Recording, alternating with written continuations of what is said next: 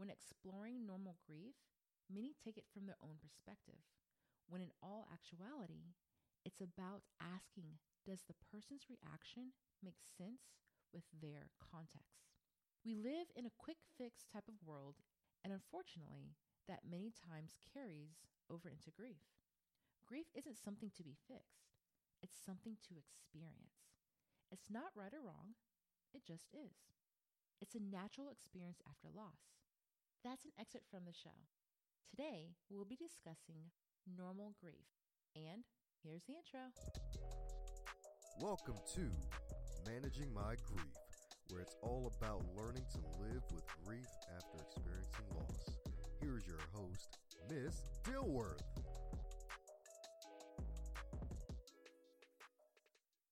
I'm glad you chose to join me for this discussion on normal grief. Did you know that there are 15 types of grief? Death alone is challenging to grieve, but there are other losses that occur after losing companionship, such as changes in family roles, financial changes, and loss of dreams of what could be. Keep in mind that the type of grief we'll be discussing isn't good or bad, it's a mere way for you to identify what you are experiencing. When you understand what you are experiencing, it can be used as a grounding place and it can bring normalcy to the experience, which in itself is gratifying and beneficial. Normal grief is defined as the ability to move towards accepting of loss. The initial intensity of emotions, such as pain, sadness, loneliness, anger, guilt, and yearning, gradually decrease. People who experience normal grief are able to function in their daily activities, such as maintaining healthy eating habits, taking showers, meeting work goals, taking care of family, paying bills, and other life responsibilities. While preparing for the show, I came across an insightful question regarding normal and abnormal grief. The question comes from whatsyourgrief.com. The question is Which of the following grief related behaviors is abnormal? A. A father who visits his son's grave every morning. B. A widower who continues to wear his wedding ring five years after his wife's death. C. A woman who refuses to part with her deceased mother's belongings. D. A woman who avoids the restaurant where she and her deceased husband met. E. A man who experiences intensely emotional days two years after his daughter's death. Or F. None of the above. You have no idea what's normal for anyone else in their grief. If you guessed F, congratulations, you get 100. This particular article goes on to explain that humans naturally categorize things, resulting in us trying to place things in a nice, neat box. When something doesn't fit into the box we created, we consider that behavior or situation to be abnormal. Grief isn't simple enough to put into a box. Now, combine that complexity with each human being's uniqueness in perspective, experiences, personality, genetics, and culture. Let's look at an example to try to understand how complex grief can be. Chris is a 22 year old whose mother died a couple months before he graduated from college. Graduation comes, and he was able to have two weeks between graduation and his first day of work at his new job. He decided to go home where his father and younger brother still live. When he walks into the house for the first time, he sees a picture that his mother and him took the night of his senior prom. Chris feels intense distress, has thoughts that he can't survive without her, and breaks down and cries. The two weeks go by quickly. As he leaves the house to start his adult life, he sees a picture again. This time, he feels a closeness to his mother, has thoughts that she will always be with him, and sheds a few tears. The object didn't change. Chris had the similar outward reactions of tearfulness. The thing that changed was his internal reaction grief, his thoughts and emotions. Even in normal grief, things can be unpredictable at times because your relationship with certain thoughts, objects, and emotions change over time. Now that you hopefully have a better understanding of how grief is ever changing, let's take a look at how that can impact normal grief.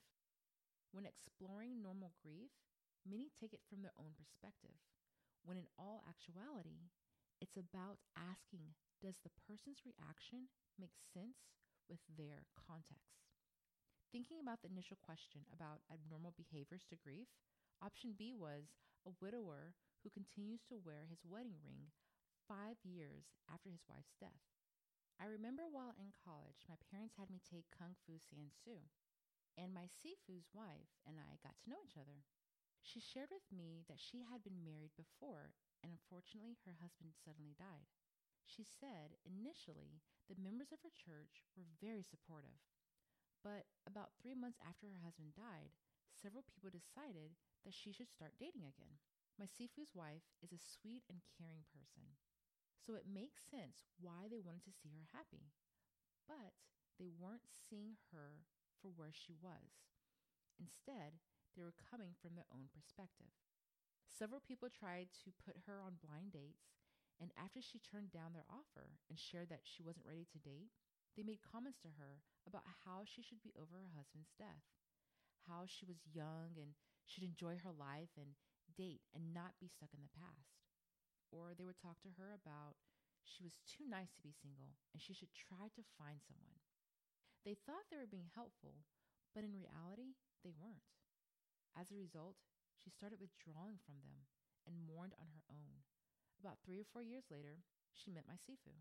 Let's apply normal grief to the situation. From the church member's perspective, they thought she was engaging in abnormal grief. Let's look at my Sifu's wife's perspective. She had been married for several years. She lived in expectancy that her and her husband would grow old together and have many adventures along the way. She deeply loved and admired him. He was her best friend. She spent every day with him. They shared the most intimate thoughts, dreams, and emotions with each other. Their lives were intertwined. Then he unexpectedly dies. Does it make sense how three months later she may not be ready to start dating? We live in a quick fix type of world, and unfortunately, that many times carries over into grief.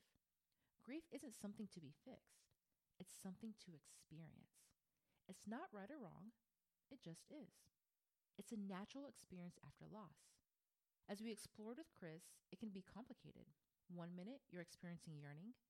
The next, you're experiencing a closeness to the person. Normal grief is an overview perspective. We can't see one's initial reaction and determine if it's normal grief or not. It's over time. Over time, the intense emotional reactions decrease. So, when is the decreasing supposed to begin? It's all about context, the grieving person's perspectives, experiences, genetics, personality, and culture. So, what to do? First, be patient with yourself. Understand yourself. Explore your thoughts and emotions and accept that you're doing the best that you can in this present moment. Secondly, analyze your support system. Does your support system validate you for where you are? Or are they trying to fix your grief? Having a support system that validates your experience helps the grieving process so much. Be aware of who pours into you mentally and emotionally. Lastly, evaluate your inner thoughts and emotions. Is it negatively impacting your daily functioning? If so, seek professional support. If you're having suicidal, self harming, or homicidal ideations, please seek professional support. To learn more about grief, click on another show. To attend a grief workshop, go to managingmygrief.net. Have a productive day and live in your greatness.